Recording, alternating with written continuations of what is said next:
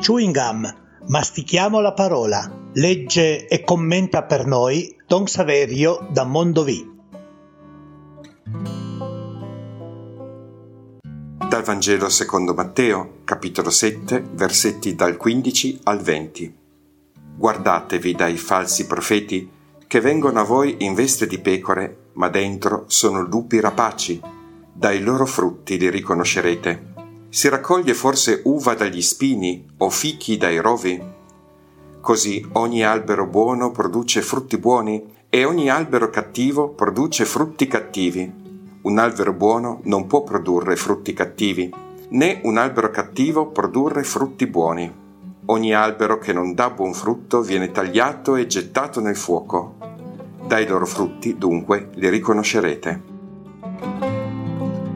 Ben sette volte compare la parola frutto nei pochi versetti in cui si dipana il Vangelo di oggi, ed è evidente la distinzione fra frutti buoni e cattivi. La parola frutti, più che come gli effetti delle azioni, può essere intesa come le azioni stesse, si tratta quindi delle opere che in qualche modo devono testimoniare la nostra appartenenza a Cristo e, attraverso di lui, al Padre. Come dice Giovanni all'inizio del capitolo 15 del suo Vangelo, Io sono la vite, voi tralci.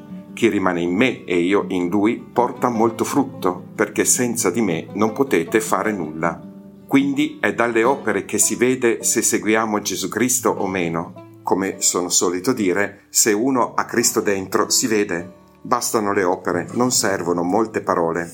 Però nei versetti subito successivi a quelli letti riceviamo l'informazione che i falsi profeti sono persone appartenenti alla comunità e quindi anche dentro la comunità dei discepoli. Oggi diremmo che è dentro la Chiesa che essi operano, non solo fuori, e magari operano male.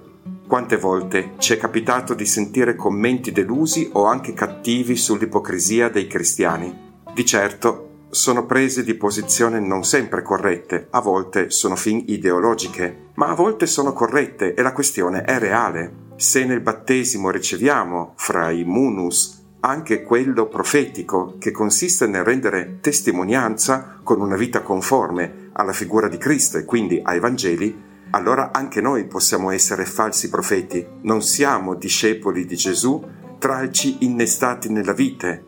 Siamo alberi cattivi che producono opere lontane dall'esempio di Cristo e dalla volontà di Dio. E tutto questo può generare allontanamento dalla fede e dalla pratica sacramentale e di vita, addirittura può generare ateismo. Non per niente Giovanni Paolo II già una trentina di anni fa aveva qualificato l'ateismo come una tentazione anche tipicamente cristiana, perché appartenente alle prove esistenziali anche del credente. Dunque la questione è davvero seria. Se è dai frutti, dalle opere che ci si riconosce, allora la testimonianza di vita diventa per noi una grande responsabilità che siamo certamente in grado di portare anche oggi stesso, ma è bene che nel farlo siamo onesti con noi stessi e con Dio. Buona giornata a tutti.